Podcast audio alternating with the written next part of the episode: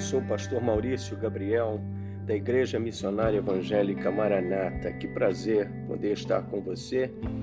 E nós gostaríamos de falar sobre o tema Por que a palavra de Deus ela é fiel, baseada no texto do apóstolo Paulo que escreve a Timóteo, no capítulo 1, no versículo 15, que nos diz o seguinte: esta palavra é fiel e digna de toda aceitação, que Cristo veio ao mundo para salvar os pecadores, dos quais eu sou o principal.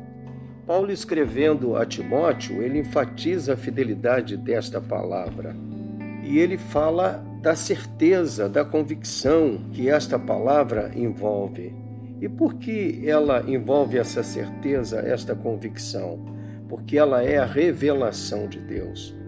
Ela foi revelada por Deus aos homens e, portanto, ela representa a vontade de Deus para os homens. É atestada por milagres, ela traz testemunho em si mesma. E, além disso, ela tem demonstrado poder sobre o coração humano. Por isso, ela envolve essa certeza.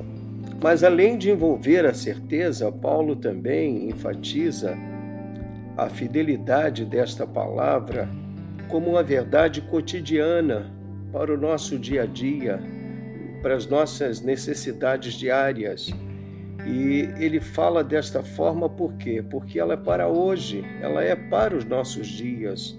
Ela não apenas se aplicou aos dias passados, na antiguidade, mas ela é uma palavra que hoje ela é capaz de consolar, transformar, mudar histórias e confortar corações e, além de tudo, fazer coisas extraordinárias na vida de pessoas.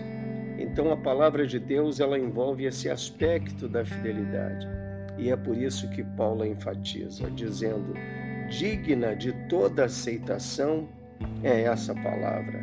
E nós cremos que ela é verdadeira e que ela pode sim trazer alento ao seu coração, ela pode falar profundamente às nossas vidas e trazer um novo sentido.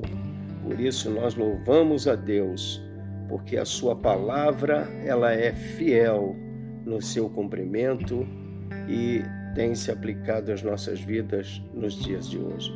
Pai querido, nós te louvamos, meu Deus, porque a tua palavra, ela tem chegado até nós e tem nos abençoado de uma forma tão especial e de forma plena. Que esta palavra possa chegar ao coração de todas as pessoas que nos ouvem e também abençoar a vida de tantas outras pessoas. Em nome de Jesus nós oramos. Amém e amém.